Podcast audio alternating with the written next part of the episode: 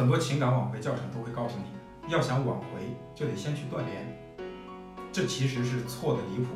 这就像告诉一个人，你想要获得健康，就应该先大病一场一样。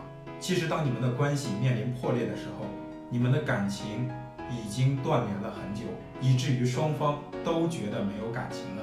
如果这个时候你想要挽回和修复，还主动去断联的话，那不是缘木求鱼、饮鸩止渴吗？也许在你选择断联期间，他已经有了新欢。